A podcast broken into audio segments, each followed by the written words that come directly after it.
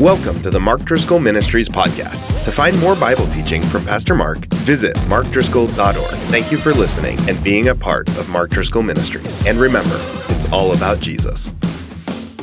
Well, usually the pastor comes out and he asks, How are you doing? Let me tell you how you're doing. You're doing great. This is a great day for you. We're going to have a good time. You're going to laugh. It, because our joy is not in the Arizona Cardinals.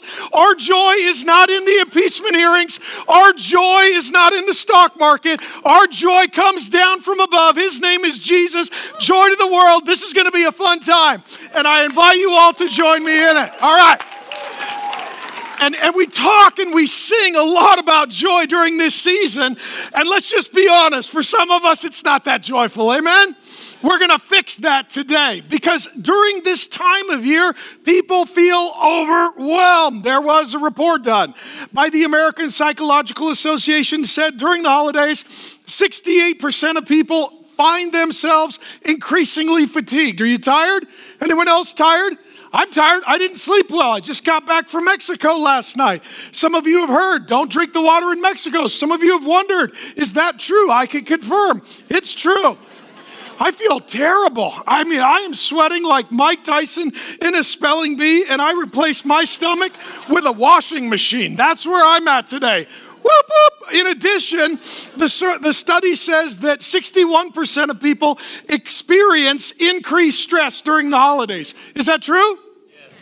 Okay, just give me some of the reasons. I was going to prepare this sermon, but I didn't have time, so I need your help. So, what are some of the things that cause you additional stress during the holidays? Not enough money? Ecclesiastes 10:19. Food is good for the stomach, wine makes life merry. Money is the answer for everything. New life first, brother. All right, you don't have enough money. What else? what else? Shopping. Oh, I went to the mall.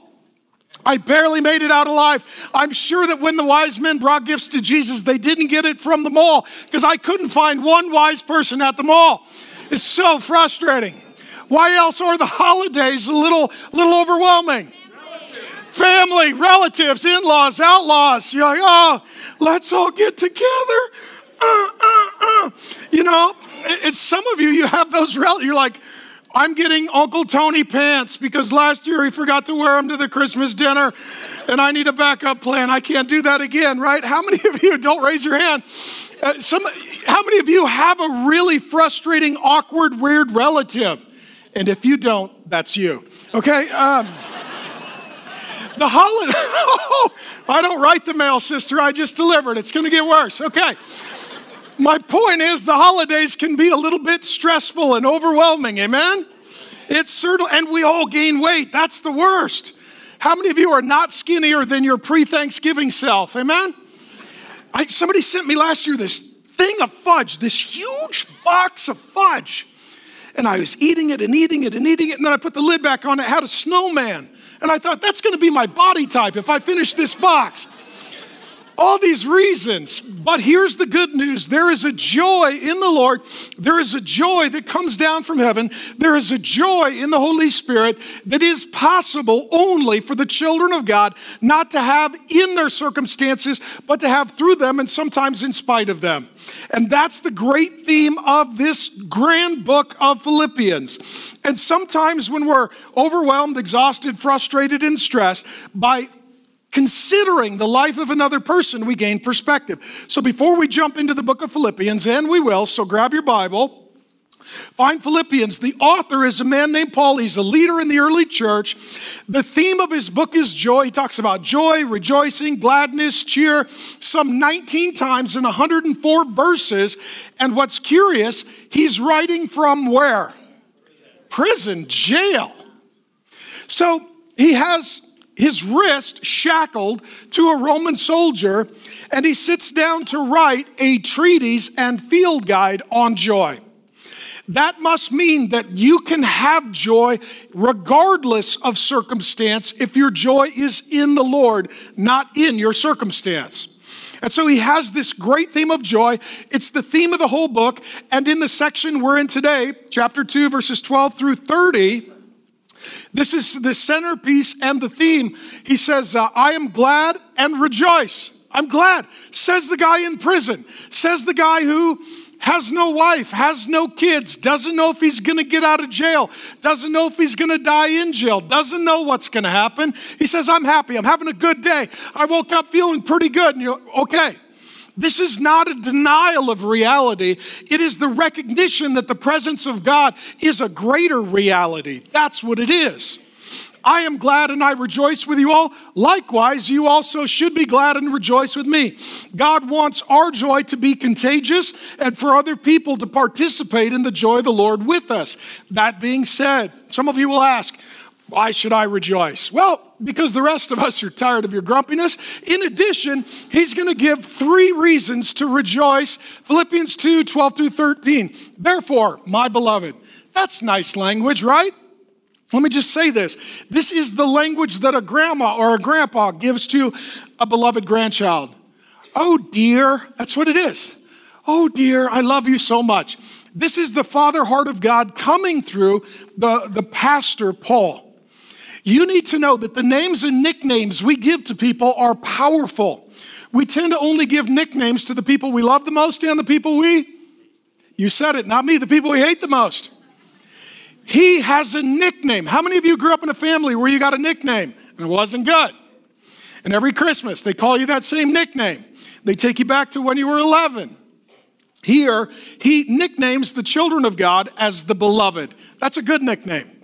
We need to have good nicknames for one another and God's people, speaking and breathing life into one another. Therefore, my beloved, as you have always obeyed. Okay, underline that verse and show it to your child. That's the new life verse for all the parents. Always obeyed. So now, not only in my presence, he's not there, but much more in my absence. There in Philippi, he's 800 miles away in the city of Rome. Can't be present with them. Goes on to say, uh, work out your own salvation with fear and trembling, that's honor and respect. For it is God who works in you both to will, He changes your desires, and to work, He helps you accomplish them for His good pleasure. Let me say this. Number one, God is for you. Many of you don't know this, you don't believe this, you don't trust this. This truth gets tested when trouble and trial come. When we're suffering or struggling, we might be thinking that God is against us. He's not. Satan and demons, I promise, they're against you. God is for you if you are a Christian, if you are a child of God. And he uses this language of beloved. In a few verses, he's going to call us, those who are Christians, the children of God. And he says here that God serves us and helps us according to his good God likes helping. God likes forgiving. God likes serving. God takes pleasure in meeting the needs of the people that He created. You are not a burden to God, you are a blessing to God. God's heart is a father's heart. My children are not a burden, they are a blessing. When my children need me, it is not a frustration for me, it is a pleasure for me. You are the children of God. God is a loving Father. He is pleased. He is joyful. He is cheerful. He is smiling to forgive you, to love you, to seek you, to save you, to bless you, to comfort you, to lead you, to guide you. That's why we want to be with God because He wants to be with us. Amen? And number two, God lives in you. Not, as, not only is God ruling over all, he is reigning in the lives of those who belong to him. This means you're not alone, you're not abandoned. That Christianity is not a to do list that God gives you and doesn't participate in. He says God works in you both to will and to work. This is God working in you. In the Old Testament, it talks about getting a new heart. In the New Testament, the language is being born again because you're born physically. You need to be born again spiritually by giving your sin and receiving salvation from Jesus Christ. And when he's talking about God working in you, this is amazing. How many of you can testify God's done some work in you? If you're a Christian, God has done some work in you. And ultimately, this God who began this work, Paul tells us elsewhere in Philippians, he who began the good work will see it through to completion. that the work that God has started in you, God will finish in you. That God will not leave you, that God will not betray you, that God will not forsake you, that God will not abandon you. And this work in you is amazing. You get a new mind, you think differently. You get a new heart. Your emotional life is now not predicated on your circumstance, but the presence of the Spirit of the Lord who gives you love, joy, peace, peace, patience, peace, kindness, faithfulness, self control, and gentleness. All of that is the emotional life of Jesus, birthed by the Holy Spirit. So you get a new mind, you get a new emotional life, you get a new will. Many people don't know this. Christians don't obey because we have to, we obey because we get to, because at our deepest level we want to. That's why I never told my kids, you have to read the Bible. That's like saying you have to eat your ice cream. Don't say it like that. You'll ruin it. We were looking forward to it. It's awesome. This hit me in college. I became a Christian at age 19. My mind changed. All of a sudden, I see God and history and reality and myself very differently. My emotional life changed. All of a sudden, I'm actually more joyful and cheerful and hopeful. And then ultimately, what I was shocked by was my desires changed. I, I found this out when I was. Uh, I, was getting ready on a Friday night to, to figure out what I was going to do. I was in a dorm. Some of the guys come over. Everybody in my school drank. Was a state university. And uh, I'm a brand new Christian, and the guys come in and they're like, hey, we're going to a party, and I know they're going to drink. And they said, Do you want to go with us? I said, No. I couldn't believe it. Like, who is this guy with my driver's license? What is he saying? They said, Well, what are you going to do? I said, Here's what I said. I couldn't believe I said it. I said, I'm going to go to the library and read my Bible. Right? And they're like, What have you accepted Ned Flanders in your heart? Like, what are you doing? It's Friday night at a state university.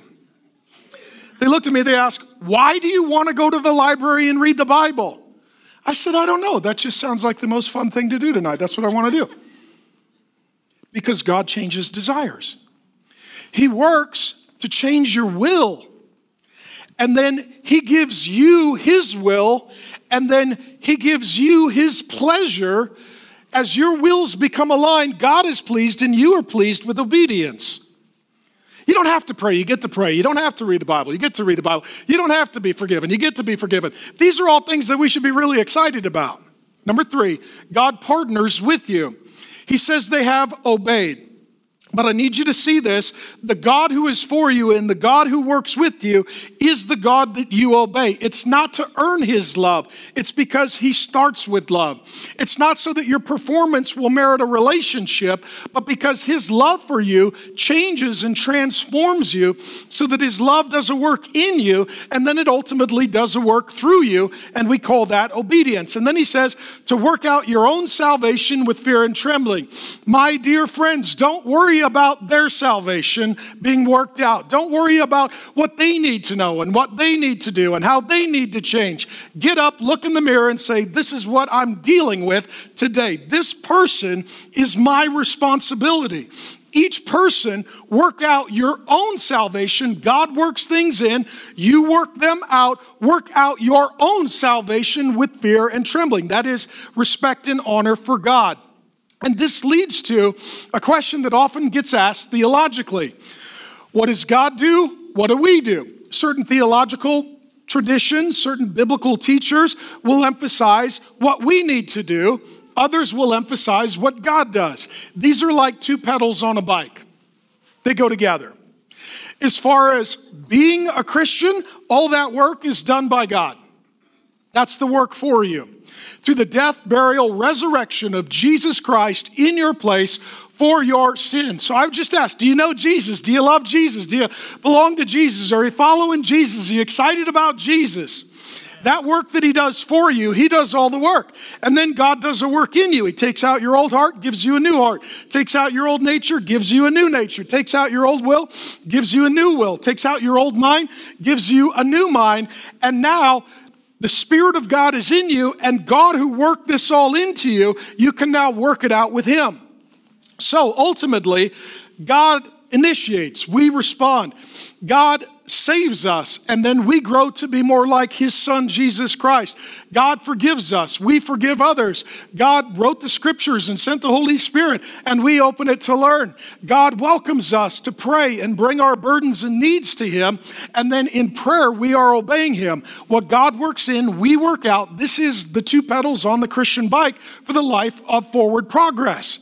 And let me just tell you, this is the best life. This is the most exciting, wonderful, transforming life. God doesn't want to just make you better, He wants to make you new. He wants to give you joy.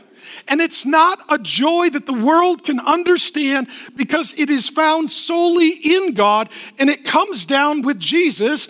You know, the angel says, I bring you good news of great joy for all the people. Jesus is born.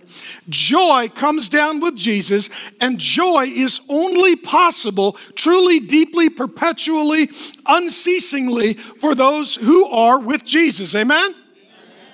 Well, you're both excited. Okay, great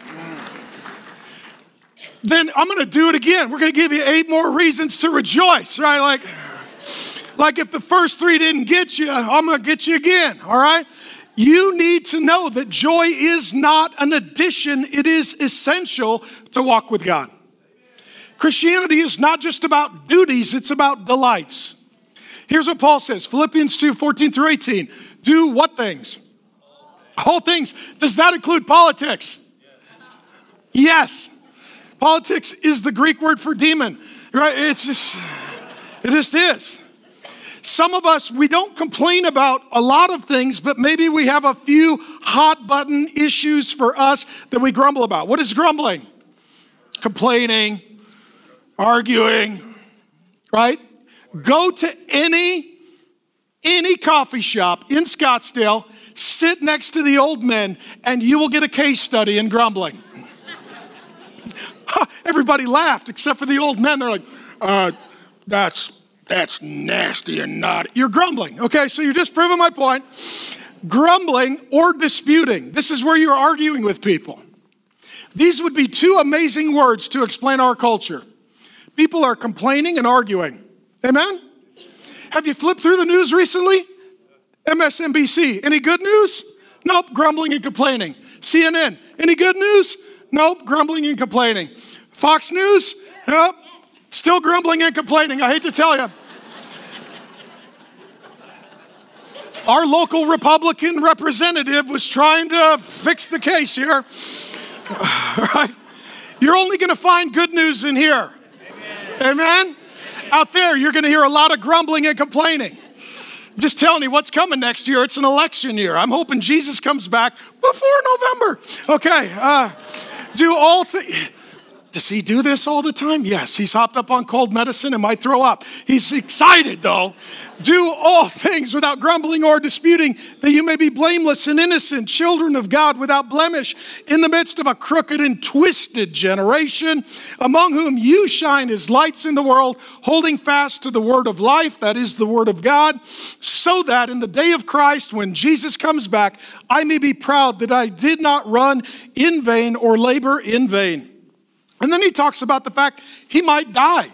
Even if I am poured out as a drink offering upon the sacrificial offering of your faith, I'm what? I'm glad. Paul's like, even if they kill me, it's a great day. That's that, he must know something we don't. One of the greatest fears that people have is the fear of death. Jesus defeated death, and as a result, there's nothing to fear if you're following him. Likewise, um, you also should be glad and rejoice with me. Couple of things. Number one, you can stop grumbling and disputing. You can stop just complaining and arguing. You can. You can. You can stop complaining and arguing. How many of you, the holidays are tough because your family gets together? All they do is complain and then argue. All right? Let's fix that. God gives you joy so that you can enjoy, which means you don't need to be held captive by grumbling and complaining. You can make a choice that God will honor and He will be pleased to help you to stop grumbling, start praying, stop disputing, start worshiping. Number two, You can be blameless and innocent. This is not perfect, but it is a new you that is in a process of perfection that ultimately is completed in the presence of God forever. It is possible to walk with God. It is possible to be faithful to your spouse. It is possible to love your kids. It is possible to be generous with your resources. It is possible to serve others. I am 100% sick of all the negative press on Christianity that ultimately there are many who are not perfect, but they are blameless and innocent. And even if you don't like where they're at, look at where they started and encourage their progress. Number three, you can stop being part of a crooked and twisted generation. Which generation is twisted and crooked? Everyone. Dragon showed up, Eve made a fruit salad, all been a dumpster fire since. Every generation is crooked, people are crooked, and their ways are twisted. But it doesn't have to be that way for the children of God. You don't have to do what everyone else is doing, and you don't have to feel how everyone else is feeling. In addition, number four, you can be the children of God without blemish and shine as lights. You are God's children. What I used to tell our kids growing up is that's not how we do it in our family. So I'd be like, Dad, can I, can I drink a monster energy drink at bedtime and light off fireworks? No. Well, Johnny does. Well, his parents hate him. And we'll pray for Johnny. You know, he's three. You know, this is not ideal. You know, in our house, we don't do that. That's not, in our family, that's not what we do. God is a father. As soon as you become a child of God, you become part of the family of God. And there are certain things that the family does not do. That's just not our family. And what he's saying is, you can live as children of God. And he's giving this analogy of a very dark world, but that God's children, with life and love and joy and peace, they shine forth like a lighthouse. You know, when boats are out at sea, if there's no lighthouse, they don't know where safe harbor is and they don't know where to venture toward. So the lighthouse goes on and brings them home. You, you, my dear saints, you are those lights in this world. As you love, as you forgive, as you have joy, as you walk in obedience, others will see how to make it home to safe harbor and enter into a relationship with Jesus Christ. Don't let them convert you to their cheerlessness. Demonstrate for them cheerfulness and welcome them to meet the one who gives you joy. In addition, you can stop living in ways that are vain. Number five, there are many things in our life that tragically, sadly, unfortunately feel like we have wasted our time and energy. We all have things jobs, relationships, projects that we have poured ourselves into, and it's like a bucket that has no bottom, and that was all wasted. What he's saying is that these people are living in such a way, and this church now has been up and going for about 10 years. It's the most healthy, loving, joy filled church in the New Testament. Not all Christians are hypocrites and not all churches are grumpy. There are some godly people, and some of them get together in some great churches, and we want to be one of those. But what he's saying is, he has not wasted his efforts on them, and he wants them to keep going. That's my hope, my prayer, my encouragement for you. Number six, you can start living in a way that you can be proud of.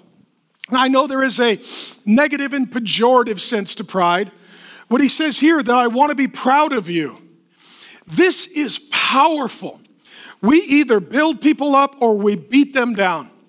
When we speak life over them, we lift them up. When we speak death over them, we literally bury them.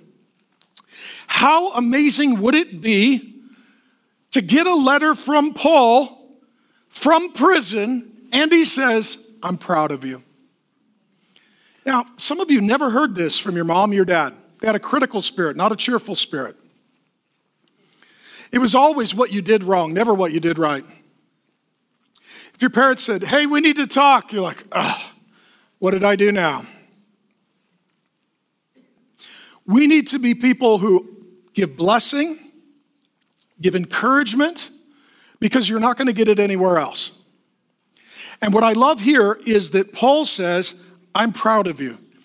This holiday season, your kids, your grandkids, your spouse, I love you, I like you, I enjoy you, I'm proud of you. Some of you say, that's not how they are. Well, then give them something to shoot for. Because criticizing them, grumbling and complaining isn't working.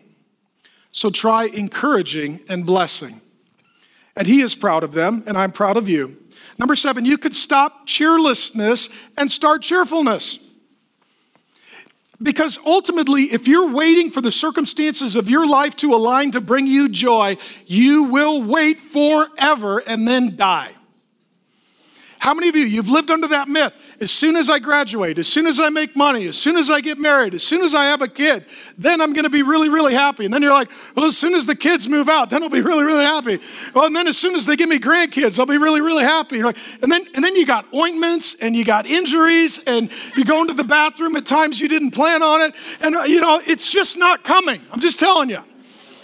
I just look down the road and it's, that's where it's going it's not all going to come together. So you're going to need to choose cheerfulness, joyfulness in the middle of. This is one of the major themes of the whole Bible. 2,700 words on cheer, rejoice, joy, gladness. Woohoo! Really? What? Someone's like, I was, I was reading the news. I missed that. Put your phone down, right? Put your phone down. All right, number eight. You can die with a smile on your face. He talks about um, being poured out as a drink offering. You know what? The worst thing is not to die. The worst thing is to die without knowing Jesus. If you know Jesus, he already told us in chapter one to live is Christ, to die is gain. It's gain. And he says, being with Jesus is far better. So he's in jail and they're like, we're going to kill you. He's like, don't, don't give me a promise you won't keep, right? Don't get my hopes up. I'm going to go see Jesus, and he's going to say, Well done, good and faithful servant. And I'm going to get out of prison and go to a party, a party that never ends. You're all going to die. I want you to die with a smile on your face. You know what? Jesus, I'm coming. It's going to be awesome. Hope you got a place set for me at the table. I'm looking forward to the party that never ends. We've got some older saints in this church that are closer to the finish line. We've had a few funerals, and I can tell you that those who die knowing Jesus die differently than those who don't. Those who do not know Jesus die in fear, and those who know Jesus die in cheer. That's how this works. Amen? All right. I'll clap for myself. That's how excited I am. All right what he's going to do now is he's going to he's principally established joy and now he'll give us two testimonies. One is a man named timothy the other is a man named epaphroditus. Tell you a little bit about these men briefly and then we'll jump in. What this is is this is their testimony. The world has biography. They pulled themselves up by their bootstraps. They actualized their potential. They fought through a hard time. The bible doesn't have biography it has testimony and that is that God was present, that God provided, that God sustained me, uh, that God blessed me, that God delivered me. So, this is the testimony of what it means to live in joy and cheer of the Lord. It says in Nehemiah 8:10, "The joy of the Lord is my strength." Cheerless people are too weak to make it through this life.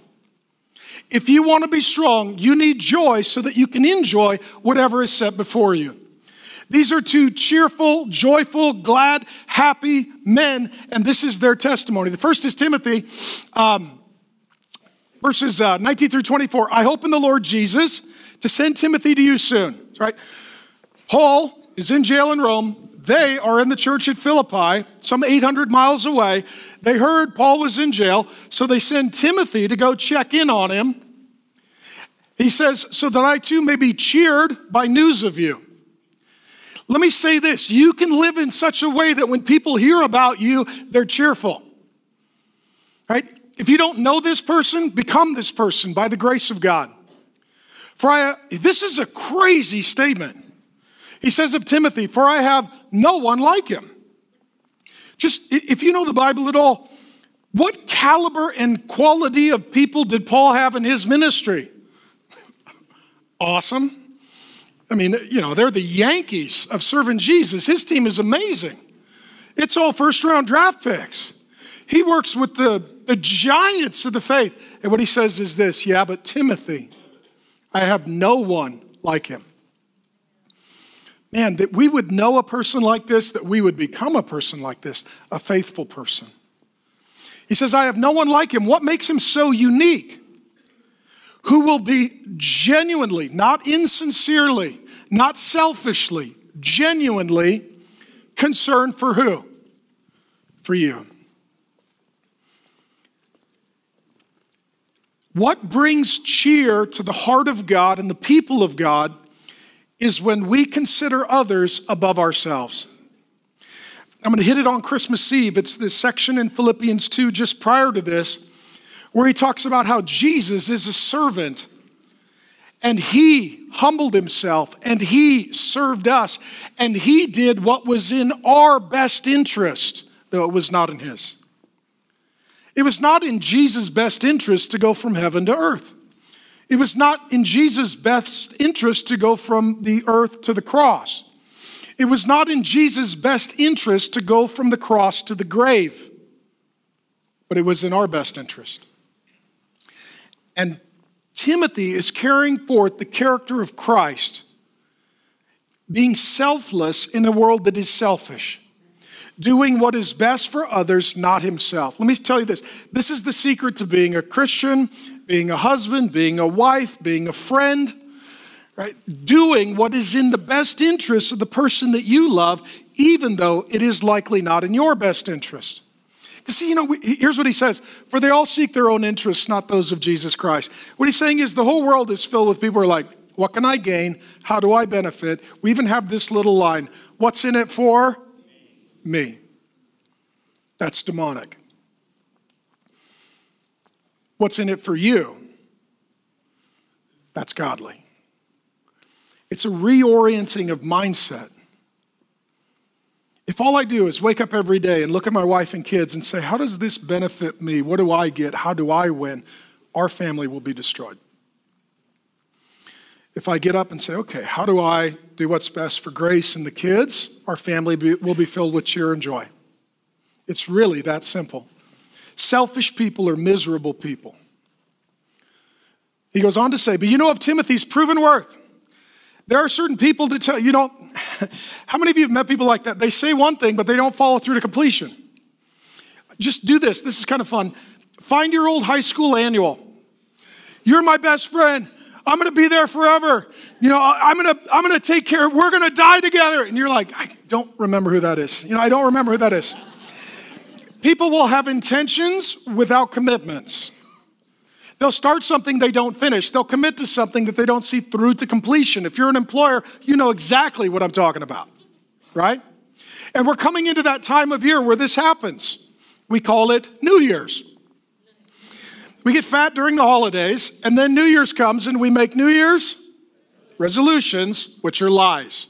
They're lies. How do I know they're lies? You're not doing what you said you were going to do last January. So, what happens is you show up to the gym on January 1st. What's it like? It's full of highly motivated people. January 4th, tumbleweeds. No one is there. It's over. There's not that consistency and that fortitude to continue. Everyone has a pain threshold where at some point they say, okay, no more. What he's saying of Timothy is Timothy has this resolve, this commitment that when he commits himself, he's in no matter what. And the result is you can depend on him. He is faithful. He's not perfect, but he's faithful. Proven worth, how is a son with a father? I love this language. Paul, we have no indication that he had any children, Timothy was a man that we know nothing about his father. The Bible tells us about his grandmother and his mother.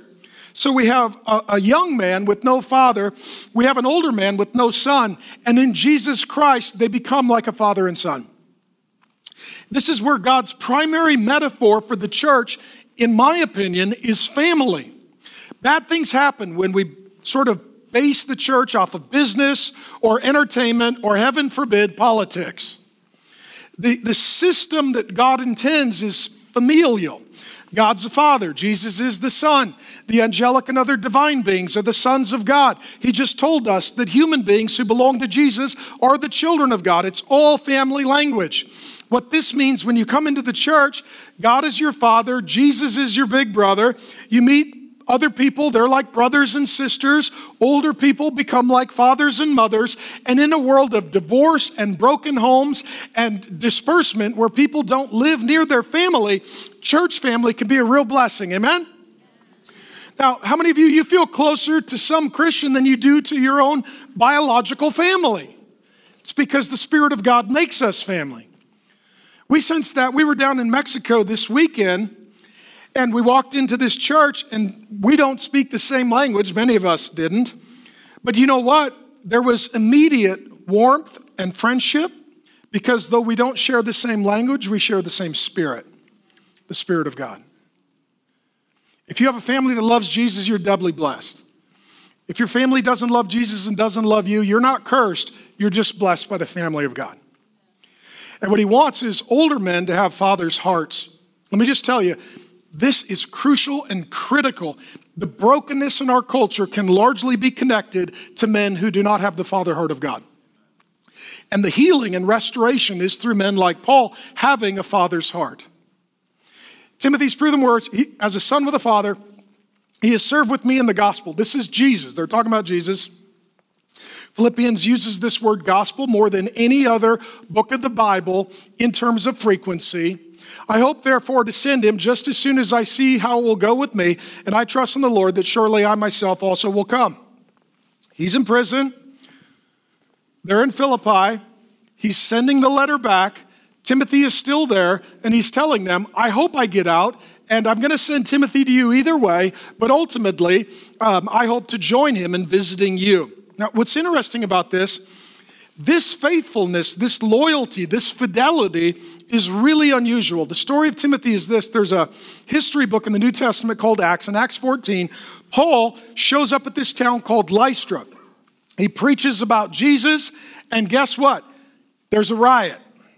They take him out and they try and murder him. They throw rocks at him. It's called stoning, not this, this. That's what they're doing. Okay? And so they try to stone him to death and they think he's dead. Maybe they knock him out or something. So they literally leave his body out of the city. Well, Paul, Paul somehow comes back to consciousness. Just got knocked out. And he's all bloodied and he's beat up and he's hurting like crazy. Let me ask you, would you go back? Be like, those people really need Jesus. Those are some terrible people. I got to go tell them about Jesus. That's what he does. How many of you be like, Lord, once I got hit in the head with a rock, I took that as a word from you that I'm retiring. That's exactly what I heard. He goes back. You know why? Because if you're committed to Jesus Christ, even if somebody is cruel and mean, all it proves is they need Jesus Christ. He goes back because he does what's best for them, not what's best for him. And then ultimately, he leaves town, a church is planted, believers gather. He has a second missionary journey a while later. He returns back to that town, and it says at that time, Timothy joined him as like his associate pastor, which is crazy. Just, just think about it. We're all trying to climb the ladder and upward mobility and a bigger office and benefits package. What, what does he get for joining Paul? Paul comes into town. They try and kill him. Paul's like, I'm looking for an assistant. Timothy's like, I'll take the job. You know, most of us are not like if we had a list like hey welcome to the church. If you'd like to serve you know we're looking for people who are good at taking a beating. You'd be like i'm out. I'll play with the kids. I'll be an usher you know whatever. Give me a vacuum cleaner not a rock. That's what i need. This is timothy. If you don't know this person pray that god would bring them if you are not this person, pray that God would make you that person. Faithful, loyal. He brings cheer and joy to Paul because Paul can depend on him. And then he's going to talk about this other guy, Epaphroditus. Um, Philippians 2 25 through 30.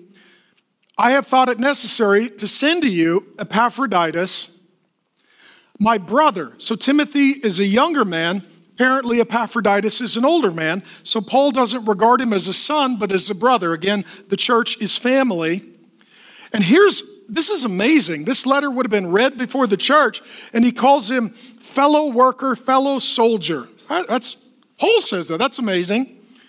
And your messenger and minister in my need, for he has been longing for you all and has been distressed because you heard that he was ill. Indeed, he was ill, near to death. But God had mercy on him, and not only on him, but on me also, lest I should have sorrow upon sorrow. I am the more eager to send him, therefore, that you may what? Rejoice at seeing him. When he shows up, he's like, he almost died, he's sick. I'm going to send him back to Philippi. When I do, get a cake, get a sombrero, find a pinata, blow a kazoo, have a parade, make sure you know that he's coming, and make sure he knows that you're looking forward to him coming. You know what? It, if you want to create a cheerful environment, celebrate the people who are coming into that environment. He's just telling them, literally, plan the party. Eventually, Epaphroditus, the honored guest, will show up. He goes on to say uh, that I also may rejoice at seeing him again and I may be less anxious. So receive him in the Lord with what? All joy. All joy. Receive your spouse with all joy. Receive your kids with all joy. Receive brothers and sisters in Christ with all joy. All joy. And honor such men. What Paul is establishing here is the environment and culture of the church. This is the happiest, this is the healthiest, this is the holiest church in the New Testament.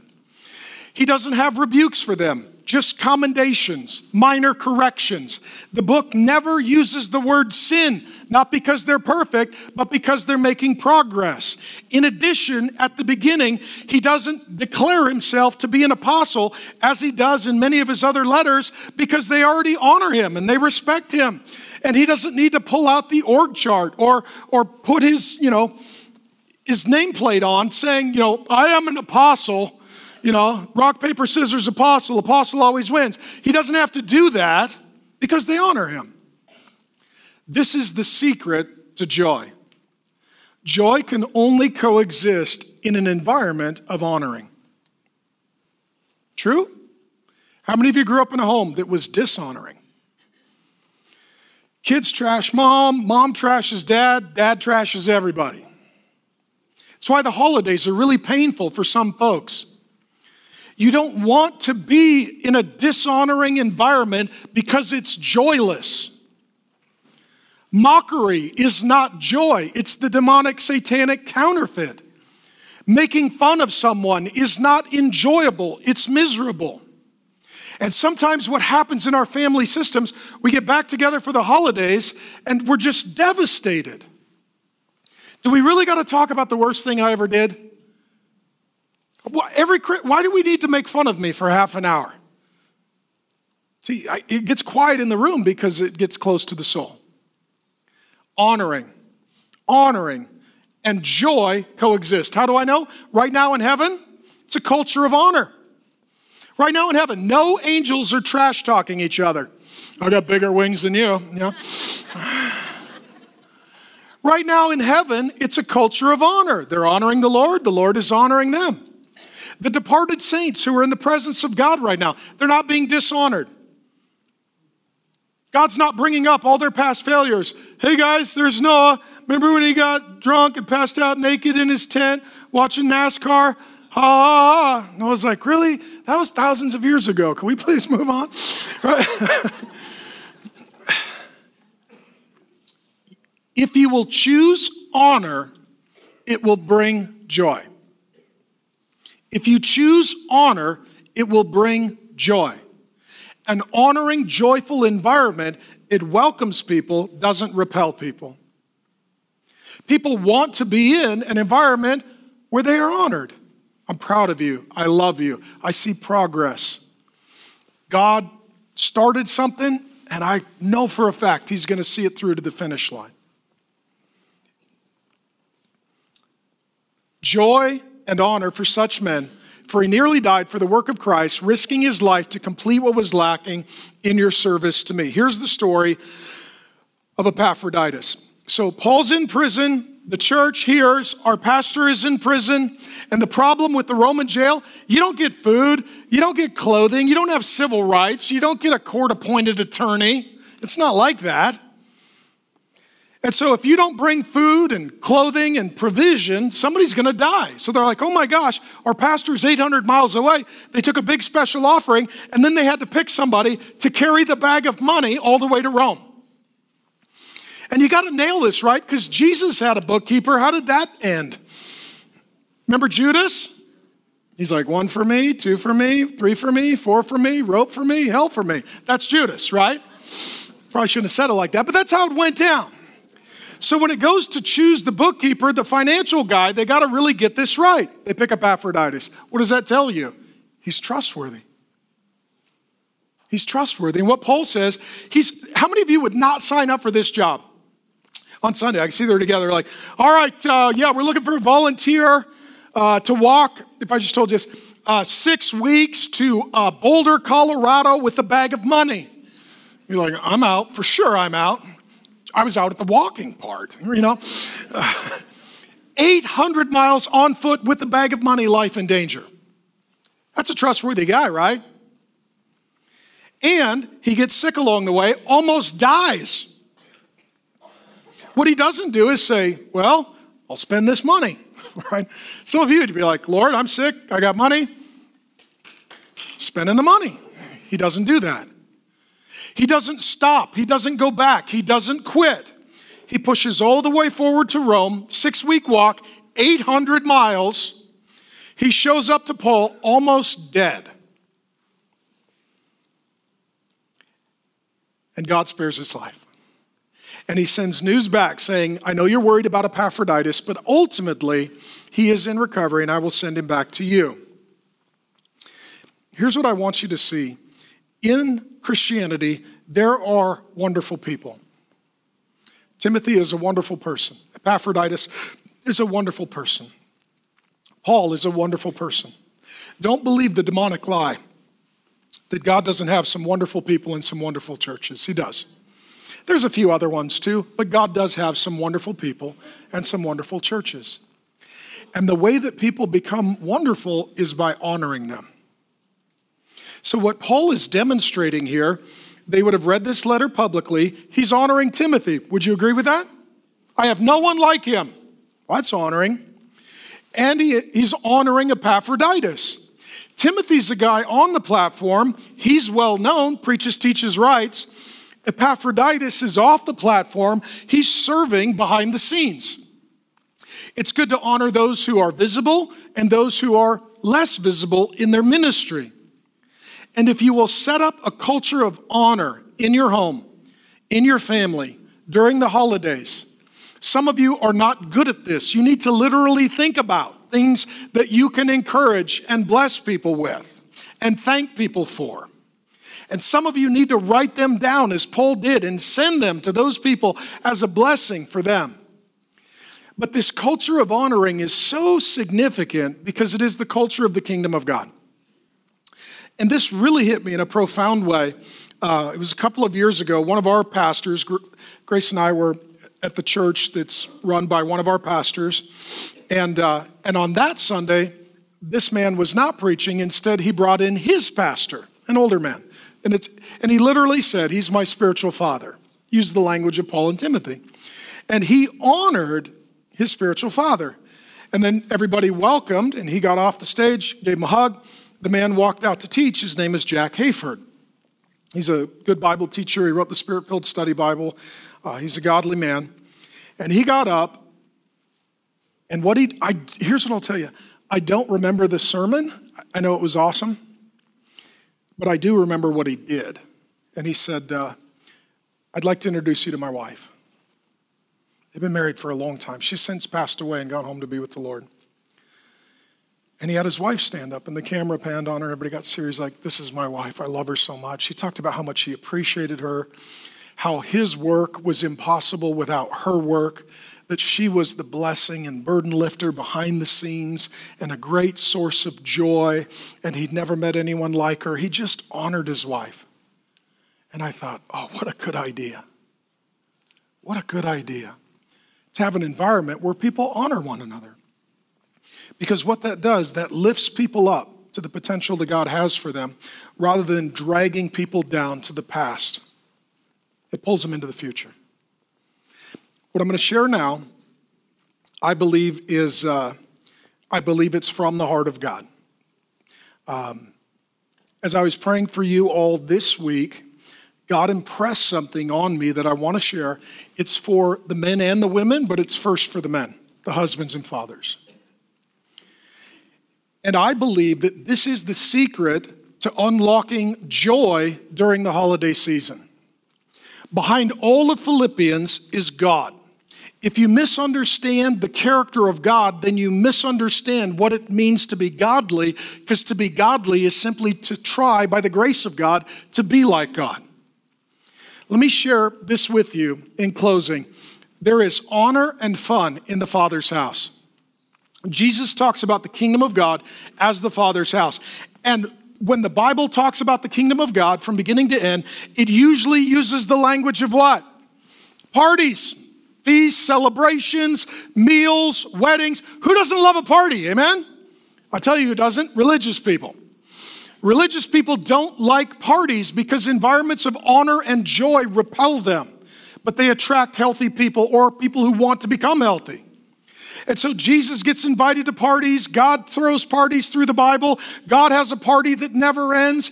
The Father's house is a fun, awesome, great place to be. I'll read it to you Isaiah 65, 17 through 19. Here's God speaking For behold, I create new heavens, new earth. You'll be raised as a new person. You'll occupy a new realm. You'll enter a new city. God makes all things new. Who doesn't like nice new things? Amen? We love nice new things. God's got all new for everyone forever. Former things shall not be remembered or come to mind. One of the problems during the holidays we take former things and we make people remember them and we put them at the forefront of their mind. The worst days of your life. This is the jabbing, the joking, the criticizing, the, the instigating, the grumbling, and the disputing. In the Father's house, there will be none of that. The past will be buried with Jesus. And ultimately, it's not that God erases your memory, but you're not thinking about it. The thing that you regret right now, you won't regret forever because you won't be obsessed about it. You'll be obsessed with the goodness and glory of God. He goes on, but to be what? Glad and rejoice. 2,700 times glad, rejoice, cheer, cheerfulness, celebration, gladness. It's a big deal for God and rejoice. How long? Forever. Forever. Heaven is the place, the kingdom of God is the place, the eternal state is the place where you're just rejoicing forever. And some of you are like, I, I don't know if I could do that. You will. I'm telling you, you're to play hopscotch, you're to eat lollipops, you're to be awesome. Kids are want to hang out with you. You're to be a fun time. I just believe that our picture of God and His kingdom are altogether wrong and they're not attractive because who wants to be with a cheerless God forever? I don't. You get to heaven, God's like, I'm upset. Ah, forever? Ah, I didn't like my option. It was hot, so I'm not sure what to do. Be glad and rejoice forever in that which I create. For behold, I create Jerusalem, a new city, to be a city of what? Joy. I don't know if you see a theme here. What's the theme? Joy. Yeah. Seems like God's happy. And her people will be a gladness, more joy. Now, I told you last week, some people are like, oh, God wants you to be happy, not, you know, wants to be joyful, not. No, the Bible uses all these words interchangeably glad, cheerful, rejoicing. It, hundreds of times, the Bible uses the word rejoice, cheerfulness, gladness, happiness in the same verse. God's just like, it's so awesome. I need to use a bunch of words because it's just so big and incredible and awesome that you, you, can't, you can't get your mind around it. So we're going to layer it up so you look forward to it. You guys are dead. Like, what the? Man, if the dead in Christ rise first, it might be us. What the heck? Man, okay. I will what? Who will rejoice? God says, I will rejoice in Jerusalem and be glad in my people. God loves you. God likes you. God takes pleasure in you. God wants to be with you. God is glad to have you with Him forever. Let me just tell you this when you show up at God's house for the party, He's not bummed that you're there, He's glad to see you. And no more shall be heard in the sound of weeping, crying, or of distress. All that's over. 10 things in closing. And some of you are like, are you closing? Maybe. I'm not to lie to you. Number one, most people, this strong statement, most people wrongly view God. They view God as cheerless, as joyless, as sorrowful, and as angry. The way that God relates to the non Christian is totally different than the way that he relates to the Christian. For the Christian, our primary relationship with God is not one of his anger, his sorrow, his disappointment. It is instead marked by his, his, his joy, his pleasure, and his cheerfulness. Don't let the picture of God for the enemies of God be your picture if you are a child of God. Number two, God the Father's, this will blow your mind God's default mood is happiness. God doesn't wake up like, I got to stack people up like kindling. It's Tuesday. I'm very frustrated. God doesn't, God's primary mood is not anger or sorrow. Some of you didn't know that. Some of you see God as cheerful, domineering, overbearing, dictatorial tyrant. And then you become like that thinking that it's godly.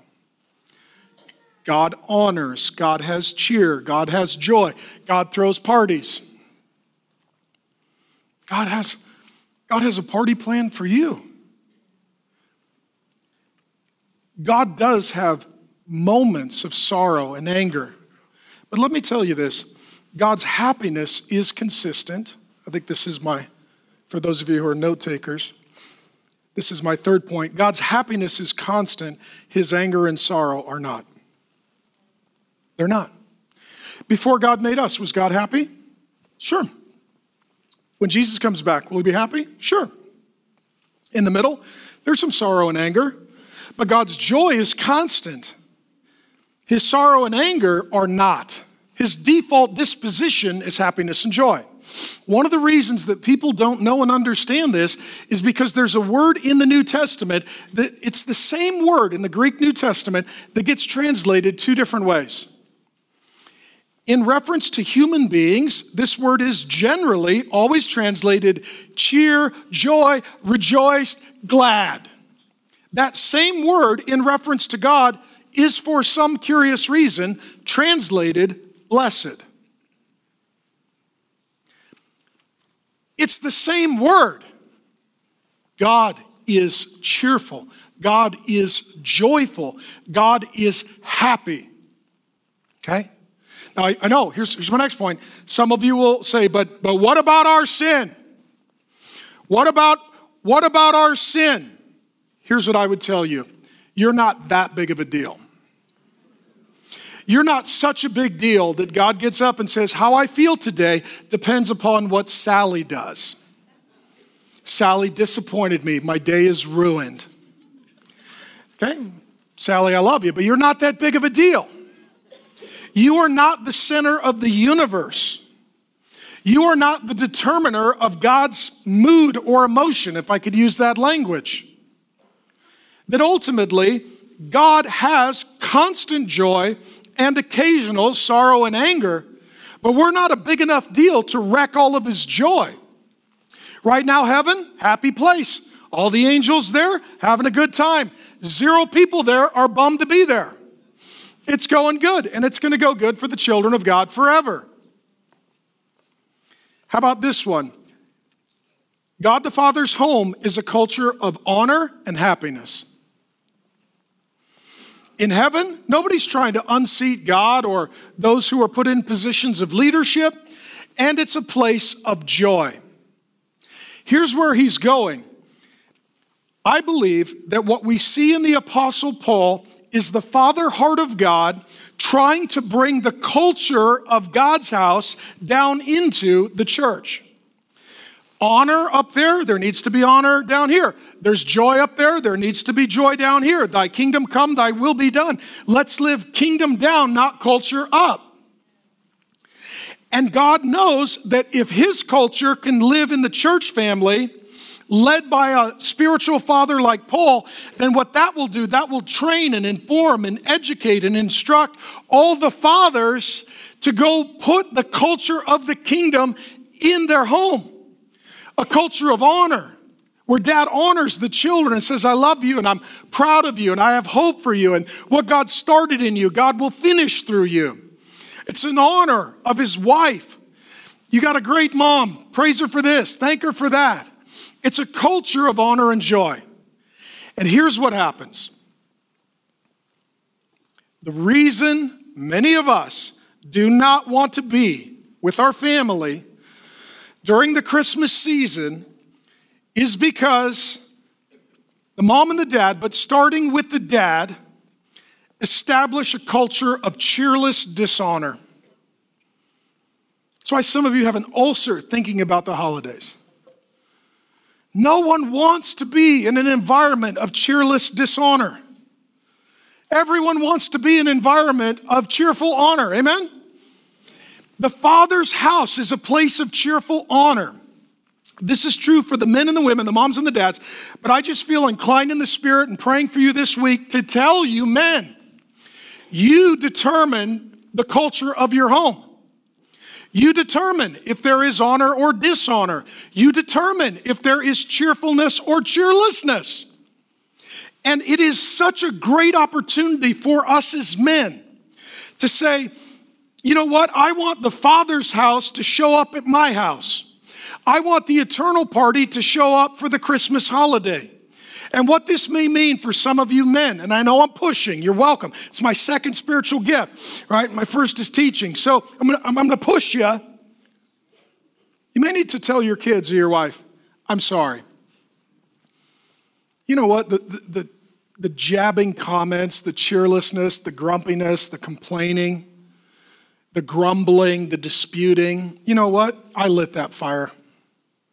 I apologize. I ask forgiveness. I promise I'm not going to do that this year. I'm going to encourage people. I'm going to love people. I'm going to bless people.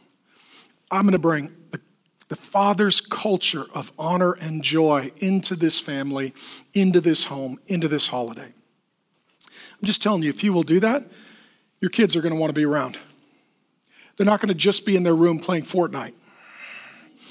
They're actually going to come down and visit. When they grow older, they won't load up their car and drive away as far and as fast as they can. They'll still want to be in relationship with you. And once they have friends, they'll want to bring them over. And once they have a spouse, they'll want to bring them over. And when they have grandkids, they'll want to bring them over. Some of you would wonder, why don't my kids hang out with me? Why don't my grandkids hang out with me? Your house may not have the same environment as the Father's house.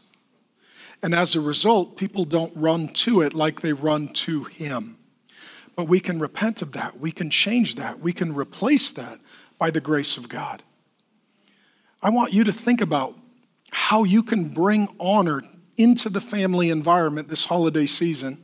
And I want you to think of how you can bring cheerfulness and joyfulness in. And let me give you one simple, simple, simple, simple suggestion ask people. Ask your spouse, ask your kids. Hey, what do you want to do? What would be fun? You know, what are you looking forward to? What, what would make it awesome? And then start making plans, execute on those plans, and make sure that the holidays feel like a series of parties. Amen?